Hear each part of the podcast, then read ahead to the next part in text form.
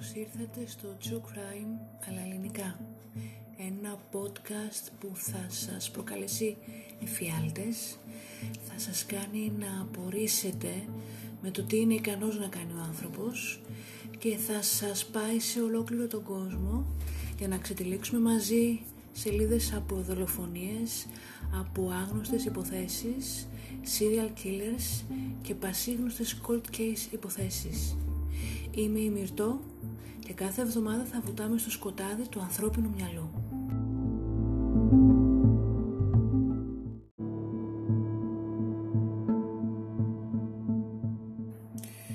Πέρα από τα εγκλήματα τα οποία διαλευκάνονται υπάρχουν και υποθέσεις οι οποίες παραμένουν ανοιχτές. Εγκλήματα για τα οποία ακόμα και δεκαετίες μετά δεν έχει βρεθεί ο ένοχος. Οι λεγόμενες άλυτες υποθέσεις, cold cases στην γλώσσα της αστυνομίας, παραμένουν στα αρχεία του κάθε αστυνομικού τμήματος και ταλανίζουν την εκάστοτε ομάδα έρευνας που είχε αναλάβει τότε την διαλεύκανση του κάθε εγκλήματος. Στη νέα ενότητα του True Crime αλλά ελληνικά, The Unsolved Ones, θα ερευνήσουμε μαζί μερικές από τις πιο διάσημες άλυτες υποθέσεις που έχουν συγκλονίσει τον κόσμο σενάρια, θεωρίες, ύποπτη, όλα είναι πιθανά σε μια άλλη υπόθεση.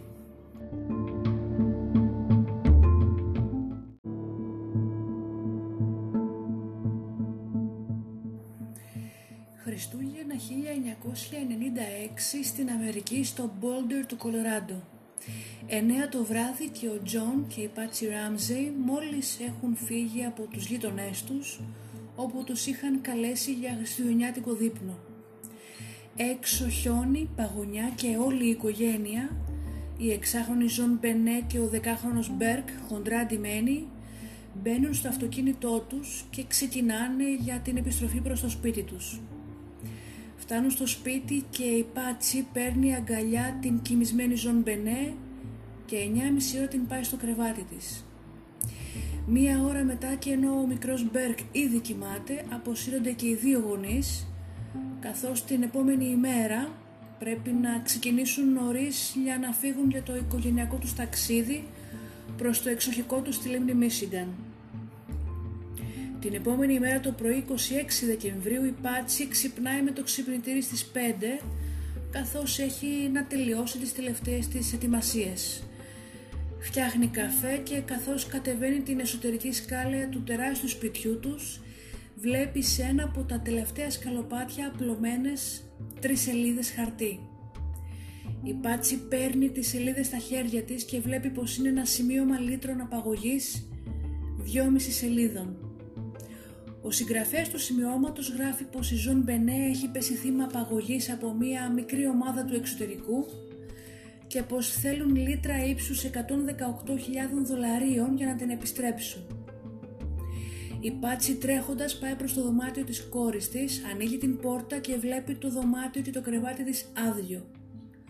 Ουρλιάζοντας ξυπνάει τον Τζον, τον σύζυγό της και παρά το γεγονός ότι το σημείωμα λέει να μην καλέσουν την αστυνομία, η Πάτσι καλεί το 100 στις 5 και 52 το πρωί. Από εκείνη την ώρα 5 και 52 το πρωί της 26 Δεκεμβρίου 1996 η υπόθεση αυτή θα μετατραπεί σε μία από τις top 10 άλυτες υποθέσεις του παγκόσμιου κλιματολογικού κόσμου. Η υπόθεση αυτή είναι γεμάτη από περίεργες συμπεριφορές, τεράστια αστυνομικά λάθη, πανικό στα μέσα μαζικής ενημέρωσης, μηνύσεις, συνεντεύξεις, λανθασμένες κατηγορίες, DNA και πάρα πολλές ερωτήσεις. Η υπόθεση της δολοφονίας της Ζων Μπένι Ράμζεϊ είναι το πρώτο μέρος στη νέα κατηγορία στο podcast μας The Unsolved Ones.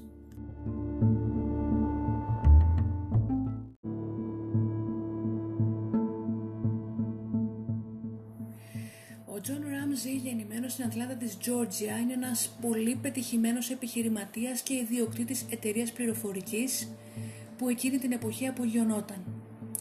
Διαζευγμένος ήδη μία φορά το 1978 με τρία παιδιά, ένα από τα οποία σκοτώθηκε σε τροχαίο σε ηλικία 22 ετών, συναντάει την Πάτσι Ράμζεϊ όταν αυτή είναι μόλις 22. Η Πάτσι 14 χρόνια μικρότερη του έχει ανακηρυχθεί Miss Virginia παλιότερα και έχει αποφοιτήσει από σχολή δημοσιογραφίας. Μάλιστα για κάποιο διάστημα η Πάτσι δουλεύει για τον Τζον στην εταιρεία του.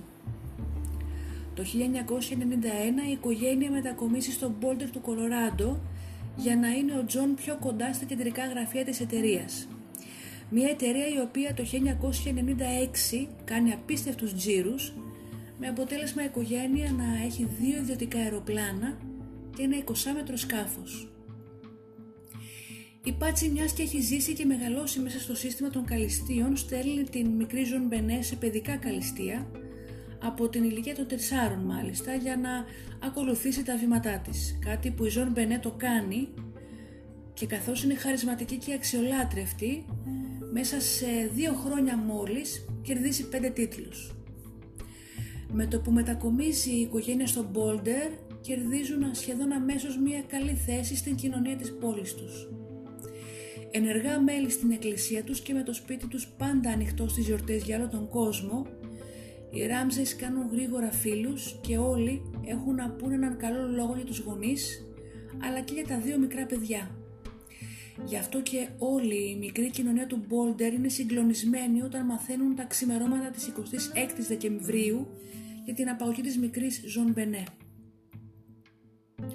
5 και 52 λοιπόν το πρωί η Πάτσι μόλις έχει βρει ένα σημείο απαγωγής 2,5 σελίδων στην σκάλα του σπιτιού τους.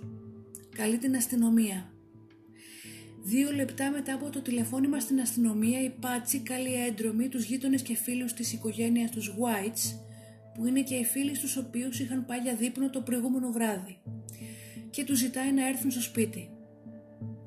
Πέντε λεπτά αργότερα, στις 5 και 59, φτάνει στο σπίτι ο πρώτος αστυνομικός Rick French. Ο French με το που φτάνει κάνει μια αρχική γρήγορη έρευνα σε όλο το σπίτι από πάνω μέχρι κάτω. Στο τεράστιο υπόγειο του σπιτιού, εκεί όπου ο μικρός γιος, ο Μπέρκ, έχει πολλά από τα παιχνίδια του και υπάρχουν και μικρές αποθήκες, ο Φρέντς καθώς ψάχνει να δει από πού μπορεί να έχει ξεφύγει ο απαγωγέας, πετυχαίνει ένα δωμάτιο του οποίου όμως η πόρτα είναι κλειστή με εξωτερικό σύρτη. Δεν την ανοίγει και χωρίς λοιπόν να μπορέσει να ερευνήσει το δωμάτιο αυτό, ανεβαίνει πάνω. Εν τω μεταξύ στο σπίτι των Ράμζης έχουν από νωρίτερα αρχίσει και καταφθάνουν φίλοι της οικογένειας, συγγενείς, καθώς και ο πάστορας της οικογένειας όλοι για να συμπαρασταθούν στην Πάτσι και στον Τζον και για να προσφέρουν οποιαδήποτε βοήθεια χρειαστούν. Λίγο μετά το μεσημέρι φτάνει στο σπίτι και η πρώτη detective, η Λίντα Άρντ, η οποία πρώτα πρώτα δίνει εντολή στον αστυνομικό French να αποκλείσει το δωμάτιο της Ζων Μπενέ από τον υπόλοιπο κόσμο και μετά λέει στον Τζον και στον φίλο του τον Τζον White να κάνουν μια έρευνα σε όλο το σπίτι από πάνω μέχρι κάτω για να δουν εάν λείπει κάτι, εάν κάτι τους φαίνεται περίεργο για να της το αναφέρουν. Ο Τζον κατεβαίνει πρώτα στο υπόγειο και πάει στο δωμάτιο εκείνο που ο αστυνομικός δεν μπορούσε νωρίτερα να μπει. Ανοίγει την πόρτα και βλέπει στο πάτωμα του δωματίου την κόρη του την Ζων Μπενέ σκεπασμένη έως τα γόνατα με μία λευκή κουβέρτα, ακίνητη, παγωμένη και χλωμή. Τρέχει κοντά της, την παίρνει στα χέρια του, την κουνάει έντονα όμως αυτή είναι ήδη νεκρή. Το στόμα της είναι καλυμμένο με μονωτική ταινία την οποία ο Τζον την βγάζει και τα χέρια της που είναι πάνω από το κεφάλι της φαίνονται να είναι δεμένα με ένα λευκό νάιλον σκοινί και με κάτι που μοιάζει με σπασμένο ξύλο. Φαίνεται να έχει στραγγαλιστεί με αυτού του είδους τον αυτοσχέδιο μηχανισμό. Ο Τζον ουρλιάζοντας αρπάζει το άψυχο σώμα της Ζων Μπενέ, ανεβαίνει πάνω τρέχοντας και αφήνει το πτώμα της κάτω στο χαλί του σαλονιού. Λίγο πιο μετά η αστυνομία και ο ιατροδικαστής απομακρύνουν το πτώμα. Στα γραφεία του ιατροδικαστή, στο νεκροτομείο ξεκινάει πλέον η αυτοψία. Η Ζων Μπενέ έχει στο δεξί της χέρι δεμένο ένα λευκό νάιλον σκηνή το οποίο καταλήγει δεμένο στο λαιμό της και στο τέλος του σκηνιού αυτού υπάρχει ένα σπασμένο ξύλο που χρησιμοποιήθηκε ως αυτοσχέδιος μηχανισμός για να την στραγγαλίσει ο δολοφόνος. Στο λαιμό της αλλά και στα χέρια της, στο χέρι της μάλλον, είναι εμφανή τα σημαία του στεταγκαλισμού. Επίσης κάτω από το δεξί της αυτή έχει ένα περίεργο στρογγυλό καφετή σημάδι ενώ κάτω από το λαιμό της έχει σε μία ίσια γραμμή δύο σχεδόν όμοια κυκλικά σημάδια. Τέλος, στην παλάμη του αριστερού χεριού της έχει ένα περίεργο σχήμα σαν καρδιά. Πέρα όμως από τον στραγγαλισμό, το κρανίο της φέρει ένα σχεδόν τέλειο ορθογώνιο χτύπημα στην δεξιά μεριά του, χτύπημα το οποίο από την αυτοψία δείχνει πως προκάλεσε μεγάλο ράγισμα στο κρανίο. Απεδείχθη πως το χτύπημα αυτό στο κρανίο έγινε περίπου 45 λεπτά με 2 ώρες πριν το στραγγαλισμό της μικρής. Η Ζων Μπενέ φοράει ένα φουτεράκι και παντελονάκι πιτζάμα στο οποίο φαίνεται πως είναι λερωμένο από ούρα. Στο εσώρουχό της επίσης ανακαλύπτονται δύο πολύ πολύ μικρές κοιλίδες αίματος ενώ βρίσκεται και μία πολύ πολύ μικρή ποσότητα DNA. Στο στομάχι της υπάρχουν ακόμα μικρά κομμάτια ανανά τα οποία δεν είχε προλάβει να χωνέψει ο οργανισμός της εξάχρονης. Η επίσημη αναφορά της αστυνομίας, της αυτοψίας, συγγνώμη, είναι πως η Ζων Μπενέ Ράμζε έχει πέσει θύμα δολοφονίας και πως ο θάνατός της ελπίλθε από στραγγαλισμό και από δυνατό χτύπημα με κάποιο είδους εργαλείο στο κεφάλι της. Μετά την απομάκρυνση του πτώματος της μικρής από το σπίτι ο Τζον και η Πάτσι με εντολή της αστυνομίας φεύγουν και πάνε να μείνουν αλλού ώστε η αστυνομία να έχει το σπίτι ελεύθερο για να κάνουν την έρευνά τους. Κατά την διάρκεια της έρευνας πρώτα στην εξωτερική περίμετρο του σπιτιού δεν ανακαλύπτουν κάτι σοβαρό εκτός από μια αχνή πατημασιά κοντά στο παράθυρο που έχει το υπόγειο της κατοικίας. Μην ξεχνάμε ότι είμαστε μέσα στον χειμώνα και πως παντού υπάρχει παχύ και μπόλικο χιόνι, αλλά εκείνη την ημέρα το χιόνι υπήρχε μόνο στο μπροστινό μέρος του σπιτιού. Εκτός του σπιτιού τώρα η αστυνομία και οι detective προσπαθούν να βρουν από πού μπορεί να μπήκε αλλά και να βγει και ο δράστης. Σημάδια παραβίασης της μπροστινής αλλά και της πίσω πόρτας δεν υπάρχουν. Παράθυρα παραβιασμένα στο ισόγειο δεν υπάρχουν. Στο υπόγειο και συγκεκριμένα στο δωμάτιο που βρέθηκε η μικρή, οι αστυνομικοί παρατηρούν μία σειρά από μικρά παράθυρα που ένα από αυτά είναι ανοιχτό και το τζάμι του είναι μερικό σπασμένο. Κάτω ακριβώς από το παράθυρο αυτό και μέσα στο δωμάτιο υπάρχει μια βαλίτσα τοποθετημένη με τρόπο που δείχνει ότι κάποιος την τοποθέτησε εκεί είτε για να ανέβει στο παράθυρο από μέσα είτε για να κατέβει από αυτό προς τα μέσα. Κοντά στο πάτωμα του δωματίου και σε μια γωνιά όπου υπάρχει χώμα και λίγη μούχλα βρίσκουν επίσης ένα αποτύπωμα μπότας. Στο ίδιο δωμάτιο επίσης υπάρχουν βαλιτσάκια με σύνεργα ζωγραφική στη σπάτσι, καμβάδες, διάφορες κούτες και διάφορα άλλα αντικείμενα. Οι ερευνητές εξετάζουν τα σύνεργα ζωγραφική στη σπάτσι και ανακαλύπτουν πως ένα από τα ξύλινα πινέλα είναι σπασμένα. Μετά από εξέταση στα εργαστήρια της αστυνομίας μάλιστα αποδεικνύεται πως το πινέλο αυτό, το σπασμένο, χρησιμοποιήθηκε από τον δράστη ώστε με το άλλο μέρος του να φτιάξει τον αυτοσχέδιο μηχανισμό με τον οποίο στραγγάλισε τη μικρή. Στο υπόλοιπο εσωτερικό του σπιτιού τώρα η αστυνομία ανακαλύπτει στον πάγκο της κουζίνας έναν μαύρο φακό να κάθεται όρθια τοποθετημένος. Στον πάγκο επίσης πέραν των συνηθισμένων σπιτικών αντικειμένων βρίσκεται και ένα μπολ με μισοφαγωμένο ανανά και γάλα και ένα μεγάλο κουτάλι μέσα και δίπλα ακριβώς ένα ποτήρι γυάλινο με ένα φακελάκι τσάι. Η αστυνομία ψάχνει ολόκληρο το υπόλοιπο σπίτι, δεν ανακαλύπτει τίποτε άλλο που μπορεί να φαίνεται περίεργο ή ύποπτο και έτσι η προσοχή του στρέφεται κυρίως στο υπόγειο δωμάτιο που βρέθηκε η μικρή. Στο δωμάτιό της επίσης, όπου τελικά εκεί δεν βρέθηκε, δεν βρέθηκε κάτι, και στην κουζίνα όπου υπάρχει το μπολ με τον ανανά και ο φακός αλλά και στην σκάλα όπου βρέθηκε το σημείωμα της απαγωγής. Και μιλώντας για περίεργα και ύποπτα, είναι καιρός να εξετάσουμε όλα τα περίεργα που συνέβησαν από την αρχή που η Πάτσι βρήκε το σημείωμα. Όπως είπαμε από εκείνη τη στιγμή όλη η υπόθεση μετατρέπεται σε μια ολόκληρη σπαζοκεφαλιά. Για αρχή ας πάρουμε το σημείο των λίτρων το οποίο βρίσκεται στην εσωτερική σκάλα του σπιτιού και όχι σε ένα τραπέζι στον πάγκο της κουζίνας όπου ένας απαγωγέας συνήθως θα το άφηνε. Ένα από τα πρώτα που αποκαλύπτει η αστυνομία είναι ότι το γράμμα είχε γραφτεί πάνω σε ένα σημειωματάριο της Πάτσι με το στυλό της μάλιστα που υπήρχε μέσα στο σπίτι.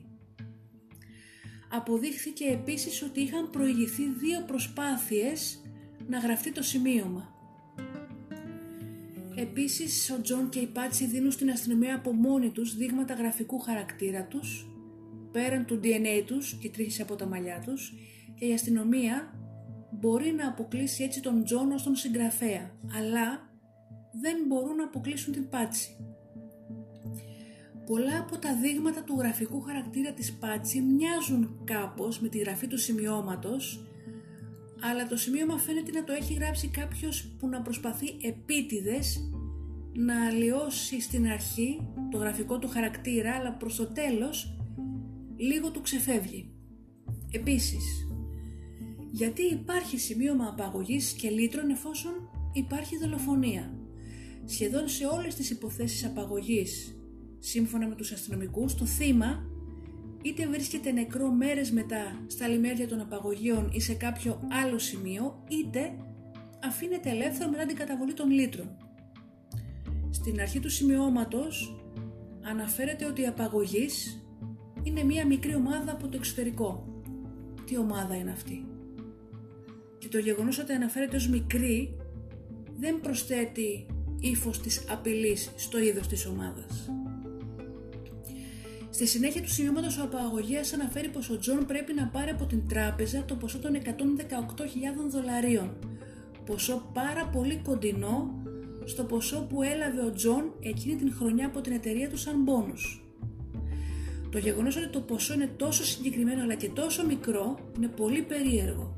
Ποιος ήξερε το ποσό που πήρε ο Τζον μπόνους εκείνη τη χρονιά; Και πέρα από αυτό, ο Τζον είναι εκατομμυριούχος με πολύ πετυχημένη εταιρεία, με καταθέσεις, με μετοχές, με ιδιωτικά αεροπλάνα κλπ. Γιατί ο απαγωγέας να ζητήσει ένα τόσο μικρό ποσό εφόσον μπορούσε άνετα να ζητήσει ένα εκατομμύριο δολάρια; Στο γράμμα επίσης υπάρχουν πολλές φράσεις που είναι σχεδόν παρόμοιες με φράσεις από διάφορες ταινίες όπως η ταινία Speed και Dirty Harry. Η αστυνομία κατά την έρευνα του σπιτιού παρατήρησε πως στο υπόγειο αλλά και σε άλλα μέρη υπάρχουν πάρα πολλές αφήσεις από ταινίες. Επίσης ο απαγωγέας επαναλαμβάνει συνέχεια μέσα στο σημείωμά του ότι εάν η οικογένεια δεν ακολουθήσει τις οδηγίες του τότε η μικρή θα πεθάνει, θα αποκεφαλιστεί, θα σκοτωθεί. Σχεδόν 76% του σημειώματος έδειξαν οι έρευνες ότι ο, υπαγω... ο απαγωγέας υπενθυμίζει ότι αν οι γονείς δεν κάνουν ό,τι τους πει, η μικρή θα πεθάνει. Είναι υπερβολική τόση επανάληψη και φαίνεται ότι αυτός που έγραψε το σημείωμα σαν να θέλει να πουλήσει σε εισαγωγικά τον εαυτό του ότι πείθει. Επίσης το σημείωμα είναι 2,5 σελίδες συνολικά με 382 λέξεις. Δοκιμές μάλιστα απέδειξαν πως για να γραφτεί όλο αυτό το γράμμα χρειάστηκαν συνολικά 21 λεπτά και 28 δευτερόλεπτα. Ποιος απαγωγέας κάθεται και γράφει ολόκληρη ιστορία για να ζητήσει λίτρα και μάλιστα μέσα στο σπίτι του θύματος το οποίο μπορεί ανα πάσα στιγμή να τον ανακαλύψει. Συνήθως τα σημειώματα αυτά είναι μια σελίδας και μερικών δεκάδων γραμμών και οι απαγωγείς τα έχουν ήδη έτοιμα και τα φέρνουν μαζί τους. Όλο αυτό δηλαδή μπορούσε να γραφτεί ως Έχουμε την κόρη σας, βγάλτε 118.000 δολάρια από την τράπεζα, βάλτε τα σε μία καφέ σακούλα, σας τηλεφωνήσω μεταξύ 8 και 10 το πρωί, εάν μιλήσετε σε οποιονδήποτε η κόρη σας θα πεθάνει. Και αυτό είναι όλο. Τέλος, το σημείωμα κλείνει με τη λέξη νίκη και τα αρχικά SBTC, κάτι που δεν βγάζει κανένα νόημα. Από θέμα λεξιλογίου τώρα, το σημείωμα χρησιμοποιεί πολύ ανεπτυγμένο αγγλικό λεξιλόγιο και όχι μικρές και απλές λέξεις που θα χρησιμοποιούσε κάποιος. λίγες από τις λέξεις έχουν κάποια μικρά ορθογραφικά λάθη, για παράδειγμα ένα γράμμα λείπει ή ένα γράμμα έχει μπει παραπάνω, κάτι που στους ερευνητές φαίνεται ότι έχει γίνει επίτηδες. Επίσης οι αστυνομικοί με την προσεκτική ανάλυση και εξέταση του σημειώματος μπόρεσαν να πούν ότι λαμβάνοντας υπόψη κάποιες προτάσεις μέσα από το γράμμα ότι αυτός που έχει γράψει το σημείωμα είναι γυναίκα. Το σημείωμα ξεκινάει ως «Κύριε Ράμζε, ακούστε προσεκτικά». Κάτι που ποτέ δεν θα διαβάσουμε σε ένα γράμμα ή σε ένα σημείωμα. Είναι κάτι που συνήθως το λέει ένας γονιός στο παιδί του, συνήθως μια μητέρα στο παιδί της. Άκου προσεκτικά. Επίσης ο απαγωγές γράφει σε κάποιο μέρος του σημειώματος όταν πας σπίτι. Όχι όταν πας στο σπίτι σου ή όταν πας στην κατοικία σου. Αυτό είναι κάτι που το κάνει κάτι κάπως πιο προσωπικό και κάπως πιο κτητικό.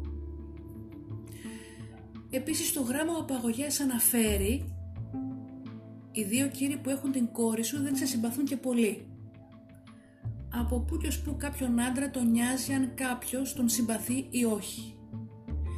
Αποκάλυψαν επίσης οι ερευνητές πως σχεδόν σε όλες τις περιπτώσεις απαγωγών που τα σημειώματα είχαν μια τέτοια είδους δήλωση, αυτός που το έγραψε ήταν γυναίκα.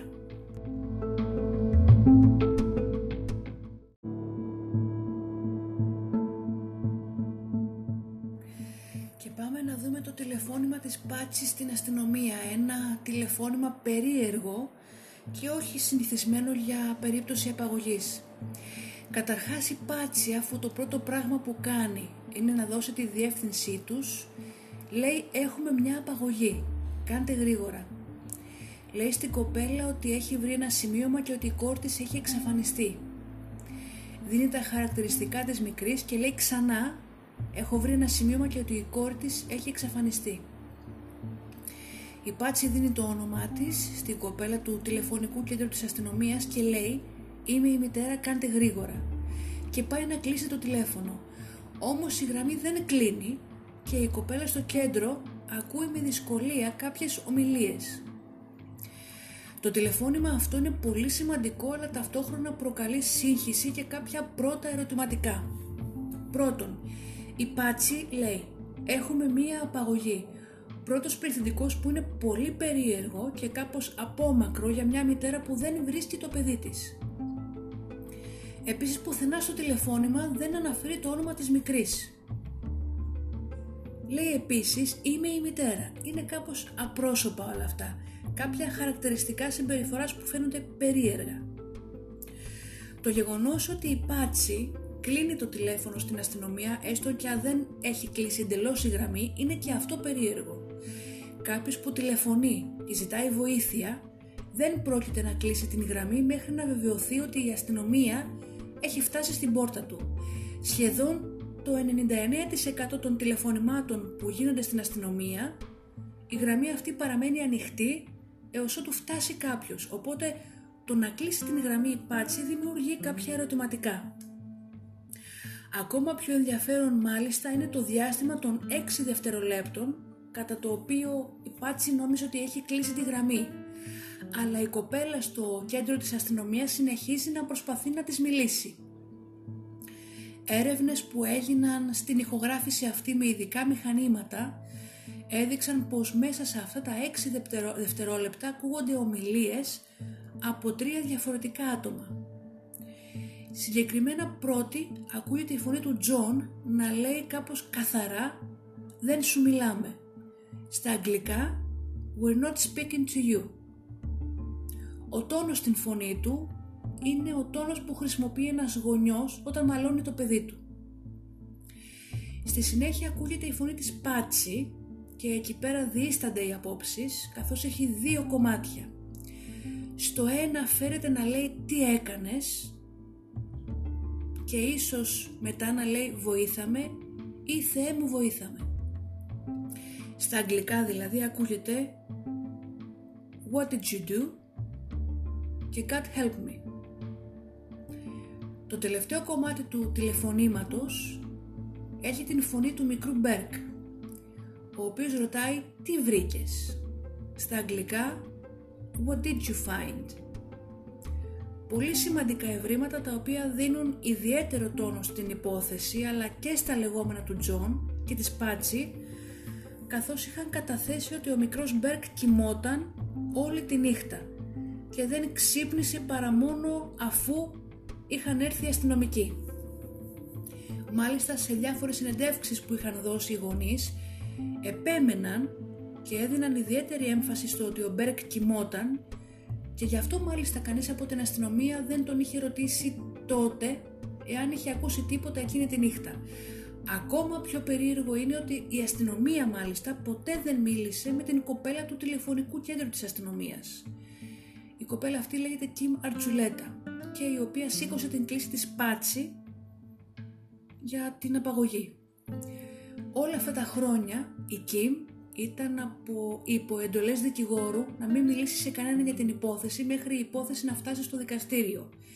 Και όταν τελικά αυτή φτάνει στο δικαστήριο, η Κιμ μιλάει στους αστυνομικούς, λέει ότι όλα αυτά τα χρόνια κανένας δεν ήρθε να με ρωτήσει τη γνώμη μου ή πώς μου φάνηκε το τηλεφώνημα ή τι έχω να πω, ούτε όταν γινόταν το δικαστήριο. Αναφέρει επίσης πως η συμπεριφορά της, της Πάτση της φάνηκε πολύ περίεργη και ότι και η ίδια άκουσε κάποιες φωνές και κάποιες ομιλίες τα τελευταία 6 δευτερόλεπτα αλλά δεν μπορούσε να καταλάβει ακριβώς τι άκουγε. Και για κλείσιμο ανέφερε ότι το ύφος του τηλεφωνήματος της Πάτσι της φάνηκε πολύ στημένο. Η αστυνομία επίσης έπαιξε πολύ μεγάλο ρόλο στην ε, υπόθεση στο χειρισμό της. Μην ξεχνάμε ότι από την πρώτη στιγμή η Πάτσι είχε πάρει τηλέφωνο φίλους και συγγενείς και πολλοί είχαν έρθει από πολύ νωρίς πριν την αστυνομία στο σπίτι για συμπαράσταση. Η αστυνομία έπρεπε από την αρχή να αποκλείσει το δωμάτιο της μικρής καθώς μπορεί να ήταν πιθανή σκηνή εγκλήματος αλλά και να απομακρύνουν όλους τους, όλους τους φίλους, συγγενείς και άλλους πέραν της οικογένειας από το σπίτι ώστε οποιαδήποτε στοιχεία υπάρχουν εντός του σπιτιού να διατηρηθούν άθικτα και επίσης να έχουν όλη τους την προσοχή στραμμένη στους γονείς. Όμως καθώς εκείνη τη στιγμή η αστυνομία το μόνο που γνώριζε ήταν ότι υπάρχει μια απαγωγή, το φόκους τους ήταν στον εξωτερικό χώρο του σπιτιού. Όταν η detective Linda Ant φτάνει το μεσημέρι στο σπίτι και λέει στον John και στον φίλο του τον, Chris, τον White που ήταν μαζί ότι πρέπει να ψάξουν όλο το σπίτι και να αρχίσουν από τα πάνω πατώματα, ο Τζον αρπάζει τον φίλο του από το χέρι και κατευθείαν κατεβαίνει κάτω στο υπόγειο. Πάει κατευθείαν στο δωμάτιο που υπάρχει το άψυχο σώμα της μικρής. Ανοίγει τον σύρτη, ανοίγει την πόρτα, λέει κάτι σαν βρήκα την κόρη μου, τότε ανοίγει το φως, μπαίνει μέσα και ουρλιάζει. Μπαίνει μέσα στο δωμάτιο και ο φίλος του μαζί του και οι δύο στέκονται πάνω από το καλυμμένο πτώμα της Ζων Μπενέ. Μία σκηνή την οποία η αστυνομία την θεωρεί στημένη καθώς συνήθως ο δράστης που θέλει να καλύψει τον εαυτό του όταν ανακαλύπτει τάχα το πτώμα θέλει να έχει και κάποιον δικό του μαζί για να χειριστεί την αστυνομία όπως θέλει αυτός. Ένα από τα μεγάλα λάθη εκείνη τη στιγμή είναι ότι ο Τζον Αντί να φωνάξει κάποιον αστυνομικό να έρθει αμέσως στο υπόγειο, αποφασίζει να σηκώσει στα χέρια του την Τζον Μπενέ, να την ανεβάσει πάνω στο σαλόνι του σπιτιού και να την αφήσει κάτω στο χαλί του σπιτιού. Με αυτόν τον τρόπο ο Τζον καταστρέφει όσες πιθανές αποδείξεις υπήρχαν ακόμη άθικτες πάνω στο σώμα της μικρής αλλά και στο δωμάτιο όπου την βρήκε. Εάν είχε φωνάξει την αστυνομία να κατέβει κάτω στο υπόγειο, τότε η αστυνομία θα είχε απομακρύνει και τους δύο από το δωμάτιο και θα έχει αποκλείσει το χώρο ως σκηνή εγκλήματος και όλα τα στοιχεία και όλες οι πιθανές αποδείξεις θα υπήρχαν άθικτες μπροστά τους για να τις ανακαλύψουν. Επίσης, ο Τζον αφήνει το πτώμα της μικρής κάτω στο χαλί του σπιτιού, ενώ μπορούσε κάλλιστα να την ακουμπήσει στον καναπέ στο τραπέζι οπουδήποτε παρά χάμω που ο Θεός ξέρει πόσοι έχουν πατήσει πάνω. Την σκεπάζει επίσης με μια κουβέρτα που βρίσκει εκεί κοντά με αποτέλεσμα αυτή η κουβέρτα με οτιδήποτε ίνες, σκόνες και λοιπά να έχει πάνω της μολύνει το πτώμα της μικρής με έξτρα στοιχεία που δεν ανήκουν στην υπόθεση. Η detective Linda Ant στη συνέχεια μετακινεί ξανά το πτώμα και το πάει στην άκρη του δωματίου του σαλονιού κοντά στο χριστουγεννιάτικο δέντρο καθώς δεν θέλει να το αφήσει στην μέση του σπιτιού και να περνάνε όλοι διερχόμενοι δεξιά και αριστερά. Πλέον καταλαβαίνουμε ότι η αστυνομία δεν μπορεί να διαφυλάξει τον χώρο και πλέον όλες οι αποδείξεις που μπορεί να ανακαλυφθούν, όλα τα στοιχεία έχουν μολυνθεί από εξωτερικούς παράγοντες. Στο υπόγειο, όπως είπαμε, η αστυνομία έχει βρει ένα ανοιχτό παράθυρο με σπασμένο τζάμι παραθύρου και με τη βαλίτσα που υπήρχε από κάτω. Κάποια παράθυρα η οικογένεια είχε πει ότι τα είχε αφήσει ανοιχτά επειδή πέρναγαν τα καλώδια για να φωτίσουν έξω τα λαμπάκια στα δέντρα για τα Χριστούγεννα. Ο Τζον λέει στην αστυνομία για το σπασμένο τζάμι πως παλιότερα είχε κλειδωθεί έξω από το σπίτι και είχε σπάσει το τζάμι για να μπει μέσα. Επίσης, πάνω στην κουζίνα όπου είχαν βρει το μπολ με τον ανανά και το ποτήρι με το τσάι και τον φακό, η αστυνομία βρίσκει αποτυπώματα της Πάτσι και του μικρού Μπερκ πάνω στο μπολ, καθώς και του Μπερκ αποτυπώματα πάνω στο ποτήρι. Η Πάτσι κατά την διάρκεια συνεντεύξεων με την αστυνομία είχε δηλώσει πως δεν είχε φτιάξει αυτή στην Ζων Μπενέ το προηγούμενο βράδυ να φάει ανανά και μάλιστα ότι εάν το είχε κάνει η ίδια δεν θα χρησιμοποιούσε τόσο μεγάλη κουτάλη για να της το σερβίρει.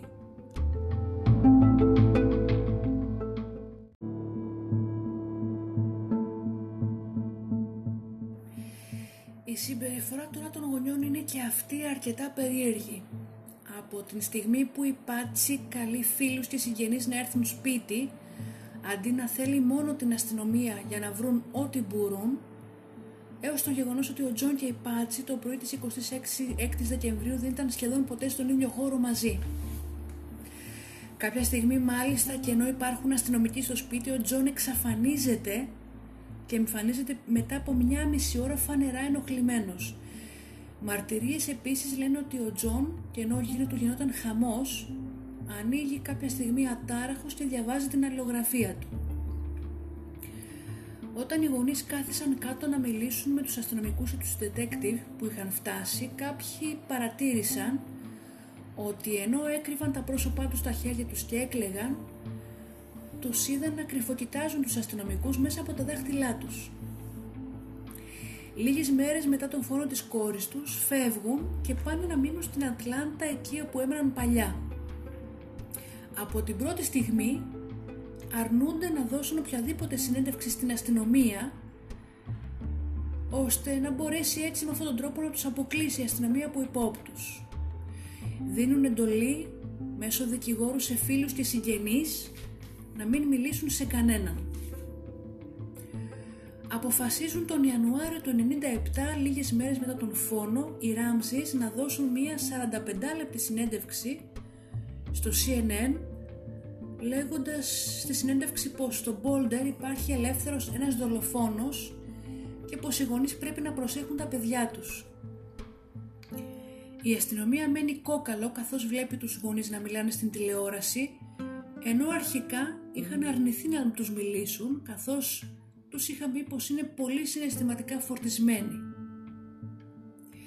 Ένα ακόμα περίεργο σημείο της υπόθεσης είναι ότι οι συνεντεύξεις των Ράμζης στα μέσα ήταν πολύ περίεργες. Όταν τους ρωτάνε γιατί αποφασίσατε να μιλήσετε τώρα, ο Τζον λέει στον δημοσιογράφο «Δεν είμαστε θυμωμένοι, αλλά θέλουμε να προχωρήσουμε με τη ζωή μας». Εάν κάποιος έχει σκοτώσει το παιδί σου και δεν μπορείς, δεν μπορεί κανείς να ανακαλύψει ποιος είναι αυτός, δεν θα ήσουν θυμωμένος δεν θα έκανες ό,τι ήταν δυνατό για να βοηθήσεις αστυνομία και FBI για να τον βρουν. Επίσης όταν ο δημοσιογράφος ρωτάει τους γονείς αν είναι πεπισμένοι πως ο δολοφόνος είναι κάποιος εκτός οικογένειας ή εκτός του φιλικού της κύκλου, η Πάτσι αρχίζει να κουνάει σιγά σιγά το κεφάλι της σαν να λέει όχι, αλλά ο Τζον Καπάκι παίρνει τον λόγο και λέει ναι. Και την στιγμή που ο Τζον λέει ναι, η Πάτσι σταματάει και γνέφει καταφατικά. Ο Τζον επίσης λέει συνέχεια, επαναλαμβάνει κατά τη διάρκεια της συνέντευξής τους πως είναι μια ήρεμη και αγαπημένη οικογένεια, σαν να θέλει να πουλήσει την οικογένειά του στους θεατές. Λέει συνέχεια στον δημοσιογράφο πως θέλει να μάθει γιατί έγινε όλο αυτό. Όμως σαν γονιός αυτό που σε νοιάζει είναι το ποιος και όχι το γιατί. Σε όλες σχεδόν τις συνεντεύξεις που έχουν δώσει οι Ράμζοι στα μέσα λένε πως ο λόγος που δεν έχουν δώσει ακόμα καταθέσεις ή δεν έχουν δώσει συνεντεύξεις στην αστυνομία είναι γιατί πιστεύουν πως η αστυνομία θα επικεντρωθεί σε αυτούς και όχι στον πραγματικό ένοχο. Μόνο μετά από 120 μέρες, τον Απρίλιο του 1997 αποφασίζουν οι γονείς της Ζων Μπενέ να δώσουν ο καθένας την ατομική του συνέντευξη για κατάθεση στην αστυνομία. Του Τζον διαρκεί δύο ώρες ενώ της Πάτσι 6,5. Τον Μάιο, ένα μήνα μετά, οι γονείς ξαναμιλάνε στα τοπικά μέσα. Στη συνέντευξη εκείνη ο Τζον μπερδεύει το όνομα της κόρης του και αναφέρεται επίσης στις φήμες που κυκλοφορούν ότι κακοποίησε σεξουαλικά την κόρη του ως αηδιαστικές. Η Πάτσι με την σειρά της δηλώνει αηδία που κάποιος μπορεί να την θεωρεί ικανή να σκοτώσει το ίδιο του το παιδί. Όσον αφορά τον μικρό Μπέρκ, λίγες μέρες μετά τον φόνο, μιλάει σε μία ειδική παιδοψυχολόγο της αστυνομίας. Παρά το γεγονός ότι η μικρή του αδερφή έχει δολοφονηθεί, φαίνεται ότι ο μικρός δεν έχει κανένα ψυχολογικό τραύμα και πως δεν έχει ενοχληθεί καθόλου. Όταν η παιδοψυχολόγος τον ρωτάει αν έχει μυστικά, αυτός της απαντάει ότι εάν είχα, δεν θα σου το έλεγα γιατί είναι μυστικά. Της λέει επίσης ότι οι γονείς του πλέον κλαίνε συνέχεια και ότι αυτός απλά προσπαθεί να συνεχίσει τη ζωή του, κάτι που φαίνεται πολύ περίεργο να το λέει ένας δεκάχρονος ο οποίος μόλις έχει μάθει ότι κάποιος σκότωσε την αδερφή του. Η ψυχολόγος τον ρωτάει «Ξέρεις τι συνέβη» Αυτός λέει «Ξέρω τι συνέβη». Ρώτησα τον μπαμπά μου, ο οποίος μου είπε ότι βρήκε το πτώμα στο υπόγειο. Κατά τη διάρκεια της συνέντευξης επίσης ο Μπέρκ δεν δείχνει κανένα συναίσθημα και κανένα ίχνος λύπης. Όσο καιρό ήταν το μοναχοπαίδι των Ράμζεϊς, ο μικρός Μπέρκ είχε όλη την προσοχή τους και την αγάπη τους. Όταν όμως γεννιέται η Ζων Μπενέ αρχίζει να νιώθει πως είναι κάπου στο περιθώριο. Ενάμιση χρόνο πριν τον φόνο της μικρής, ο Μπέρκ την είχε χτυπήσει στον ε, κήπο με ένα μπαστούνι του γκολφ ενώ παίζανε. Υπάρχουν επίσης αναφορές πως ο μικρός παλιότερα είχε θέμα με τις αφοδεύσεις του, να το πούμε έτσι, με τα κακά του. Είχε σε ένα περιστατικό απλώσει αρκετή ποσότητα στο μπάνιο της Ζων Μπενέ και μία άλλη φορά μάλιστα είχε βάλει ποσότητα στο κρεβάτι της. Μάλιστα είχε αναφερθεί πως τη νύχτα πριν τον φόνο της μικρής ο Μπέρκ είχε πασαλείψει μία ποσότητα αφοδεύσεων πάνω σε κάτι κουτιά με γλυκά που είχε δεχθεί η μικρή ως δώρο Χριστουγέννων. Ο Μπέρκ είναι πλέον 11 χρονών και ο ειδικός αστυνομικός της αστυνομίας παίρνει πάλι συνέντευξη από το μικρό και προσπαθεί να μάθει αν γνωρίζει κάτι ή αν άκουσε τίποτα. Εκείνη τη στιγμή ο 11χρονος επαναλαμβάνει ξανά και ξανά στη συνέντευξη ότι όλο το βράδυ κοιμόταν, κοιμάται βαριά μάλιστα και ότι ποτέ δεν έχει ακούσει τίποτα, οπότε δεν μπορεί να γνωρίσει τι συνέβη. Μαζί με όλα αυτά έρχονται να προσθεθούν και τα περίεργα ευρήματα της αυτοψίας στο σώμα της Ζων Μπενέ. Πρώτο σημείο είναι το νάιλον σκηνή με το οποίο ήταν δεμένη και στραγγαλίστηκε.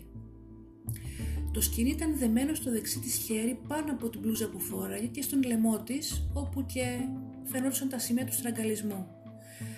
Το γεγονός ότι το σκηνή ήταν πάνω από το φούτερ, πάνω από το μανίκι και ότι είχε μήκος 15 εκατοστών ανάμεσα από τα δύο χέρια δείχνει ότι, ότι όταν την έδεσε ο δολοφόνος η μικρή ήταν ήδη νεκρή αλλιώς εάν ήταν ζωντανή θα μπορούσε άλυτα να λυθεί.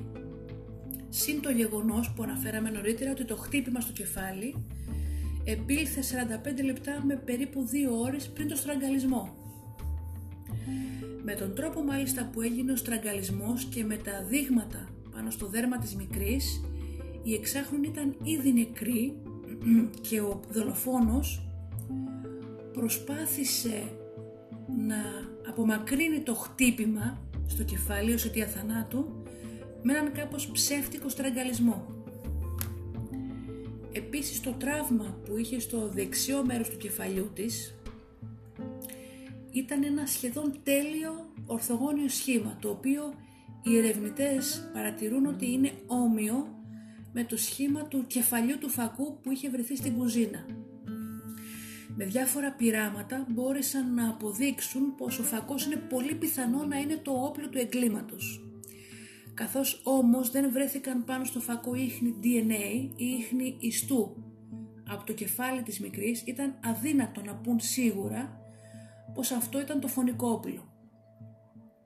Λόγω όμως της μικρής ηλικίας της Ζων Μπενέ, το δέρμα του κεφαλιού είναι πολύ ελαστικό και παρά το έντονο χτύπημα μπορεί ναι μεν το κρανίο της να ράγισε αλλά το ελαστικό της δέρμα άντεξε και γι' αυτό ίσως δεν, δεν βρέθηκαν ίχνη αίματος στον φακό αλλά και στο υπόγειο όπου βρέθηκε το πτώμα της.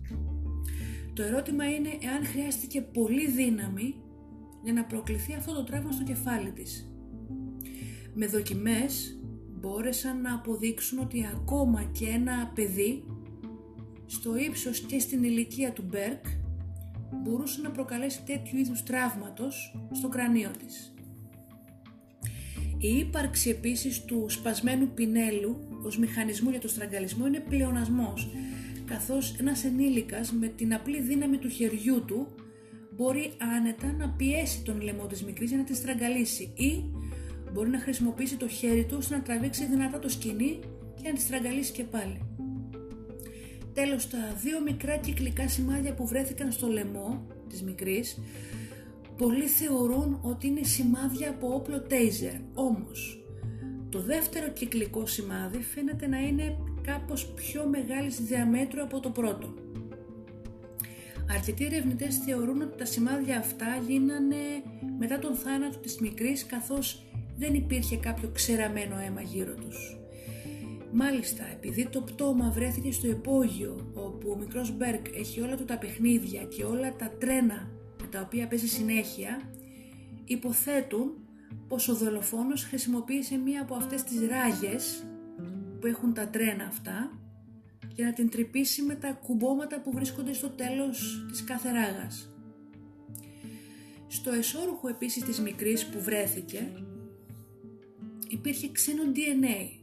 Το DNA αυτό όμως μπορεί να εξηγηθεί ως απλή μεταφορά κατά την διάρκεια της συσκευασίας του εσώρουχου στο εργοστάσιο όπου φτιάχτηκε. Έρευνες απέδειξαν ότι από ένα εσώρουχο καινούριο που βγήκε μόλις από τη συσκευασία του υπάρχουν ίχνη ξένου DNA.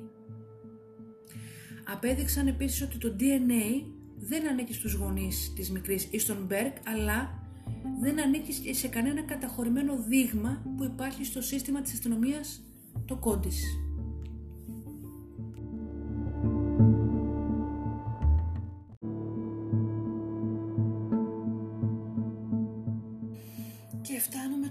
κομμάτι των θεωριών και ας δούμε τις θεωρίες που είναι οι πιο γνωστές. Πρώτη θεωρία είναι ότι κάποιο μέλος της οικογένειας έκανε τον φόνο. Από τη μία μεριά υπάρχει η μητέρα η Πάτσι. Λέγεται ότι ενώ η Πάτσι καθάριζε άλλο ένα ατύχημα της μικρής στο κρεβάτι της, μιας και η μικρή πολύ συχνά τα έκανε πάνω της, η Πάτσι τα πήρε στο κρανίο και τη χτύπησε στο κεφάλι. Μέσα στον πανικό της και αφού κατάλαβε ότι έκανε, κάθισε και έγραψε στο δικό της σημειωματάριο και με το δικό της στυλό ένα ψεύτικο σημείωμα απαγωγής για να μπορέσει να ρίξει στην αστυνομία, την αστυνομία σε λάθος δρόμο, προς λάθος μεριά. Από την άλλη πλευρά είναι ο Τζον ο πατέρας. Το γεγονός ότι πήγε κατευθείαν κάτω στο υπόγειο όταν η detective του είπε να ψάξει το σπίτι ξεκινώντας από πάνω, είναι από μόνο του πολύ ύποπτο. Βάλτε μαζί και τη διατάραξη του χώρου του εγκλήματος που προκάλεσε με τη μεταφορά του πτώματος πιστεύω ότι ήξερε ακριβώς τι έκανε για να κάνει την δουλειά της αστυνομίας ακόμα πιο δύσκολη, στο να βρει αποδεικτικά στοιχεία. Επίσης, ο απαγωγέας στο σημείωμα είχε δώσει περιθώριο 2 ώρων, 8 με 10, οπότε και θα έπαιρνε τηλέφωνο για τα υποτιθέμενα λύτρα. Όμως όταν πέρασε η ώρα και έληξε η διορία, κανείς, ούτε ο Τζον ούτε η Πάτσι, ανέφεραν ότι έληξε ο χρόνος. Και στις δύο περιπτώσεις οι γονείς ανακοινώθηκε από την αστυνομία πως δεν είναι ύποπτοι, αλλά οι υποψίες ακόμα υπάρχουν. Υπάρχει και το κομμάτι του Μπέρκ, του γιου. Παρά το γεγονός ότι και επίσημα το 2008 οι αρχές ανακοινώνουν πως ο Μπέρκ δεν είναι ύποπτος, το Σεπτέμβριο του 2016 δίνει μια πολύ περίεργη συνέντευξη στον Dr. Phil, γνωστό παρουσιαστή στην Αμερική, όπου συνεχώς χαμογελάει κατά την διάρκεια όλων των ερωτήσεων που του κάνει ο παρουσιαστής. Λίγο μετά τη συνέντευξή του αυτή, το κανάλι CBS μεταδίδει ένα ειδικό αφιέρωμα στον φόνο της μικρής και δείχνουν την θεωρία ότι ο Μπέρκ ίσως να φταίει, χωρίς όμως το κανάλι να κάνει επίσημη κατηγορία. Λέγεται πως εκείνο το βράδυ ο Μπέρκ είχε φτιάξει μόνος του ένα μπολ με ανανά και γάλα, γι' αυτό και το μπολ είχε τα αποτυπώματά του, αλλά και τη Πάτσι και υπήρχε αυτό το τεράστιο κουτάλι, κάτι που η Πάτσι ποτέ δεν θα το έβαζε μέσα και η Ζων Μπενέ του αρπάζει κάποια κομμάτια από το μπολ, κάποια κομμάτια ανανά, με αποτέλεσμα ο μικρός να τσαντιστεί και να τη χτυπήσει στο κεφάλι με τον φακό. Μετά το χτύπημα και αφού η Ζων Μπενέ είναι πλέον νεκρή, ο Μπέρκ στην θεωρία αυτή φέρεται να έχει πάρει ένα κομμάτι από τις ράγες των τρένων που έχει σαν παιχνίδι και να τις πιέζει δυνατά πάνω στο σώμα της για να δει αν είναι ζωντανή. Και αυτά φέρονται να είναι τα δύο μικρά κυκλικά σημάδια που οι περισσότεροι αναφέρουν ως σημάδια από όπλο τέιζερ. Μετά από τη μετάδοση του αφιερώματος, ο Μπέρκ μηνύει το κανάλι για 150 εκατομμύρια δολάρια, λέγοντας πως το CBS τον παρουσιάζει ως δολοφόνο και ως απαταιώνα στους θεατές. Σημαντικό επίσης όσον αφορά τις θεωρίες για τα μέλη της οικογένειας είναι να πούμε ότι στο υπόγειο και μάλιστα στο παράθυρο που υπήρχε ανοιχτό υπήρχαν από την έξω μεριά πάρα πολλά φύλλα, πολύ χώμα και επίσης πολύ ιστοί από αράχνες οι οποίοι ήταν άθικτοι. Και κατά την έρευνα της αστυνομίας στο σπίτι δείχνουν ότι κάποιος εισβολέας από έξω είναι αδύνατο να είχε μπει από εκεί καθώς όλα τα χώματα, τα φύλλα και όλοι οι ιστοί είχαν σκορπιστεί, θα είχαν διαλυθεί και θα υπήρχαν μέσα στο δωμάτιο και στο πάτωμα ίχνη. Η δεύτερη θεωρία επικεντρώνεται στο ότι κάποιος ξένος εισέβαλε στο σπίτι και έκανε το έγκλημα. Ένας υποψήφιος είναι ο Γκάρι Όλιβα, 32 ετών γνωστός κατάδικος για σεξουαλικές υποθέσεις που πήγαινε ερχόταν στο Μπόλντερ.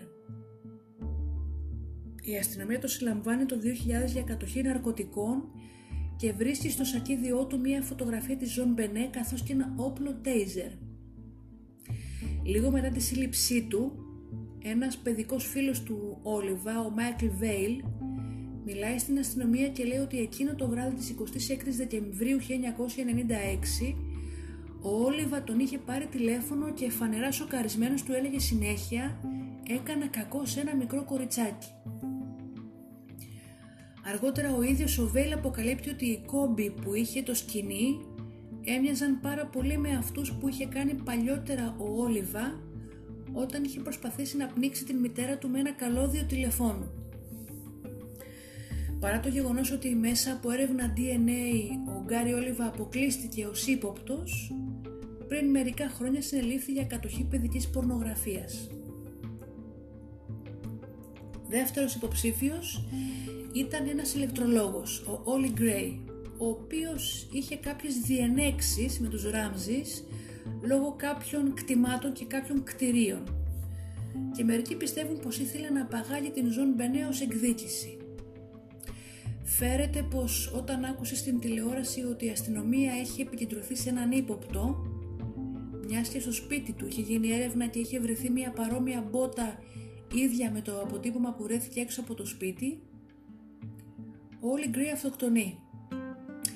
Παρ' όλα αυτά, μέσω ανάλυσης DNA και ο Γκρέι αποκλείεται ως ύποπτος. Άλλος ένας υποψήφιος ήταν ο ένας δάσκαλος, ο Τζον Μαρκ Καρ, ο οποίος από μόνος του ομολογεί το 2006 και ενώ ήταν στην Ταϊλάνδη όπου κρυβόταν καθώς αντιμετώπιζε παιδικές κατηγο... ε, κατηγορίες παιδικής πορνογραφίας ότι αυτός σκότωσε την Ζων Μπενέ. Μετά από έρευνες όμως αποδείχθηκε πως την περίοδο των Χριστουγέννων του 96 δεν ήταν καν στο Κολοράντο, ε, πόσο μάλλον στο Μπόλντερ. Ήταν απλά, ήταν απλά κάποιος ο οποίος ήθελε φήμη και γι' αυτό έδωσε ψεύτικη ομολογία. Σύμφωνα με τις τελευταίες έρευνες, πλέον ο δάσκαλος αυτός, ο Τζον Μαρκ Καρ, ζει ως γυναίκα σε κάποιο νησί του Ειρηνικού. Και αυτές είναι οι πιο επικρατέστερες θεωρίες μέχρι τώρα.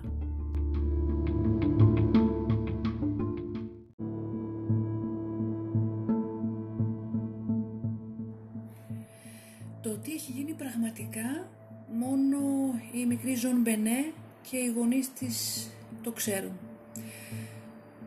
Προσωπικά η άποψή μου τίνει στην θεωρία του Μπέρκ ως δολοφόνο της.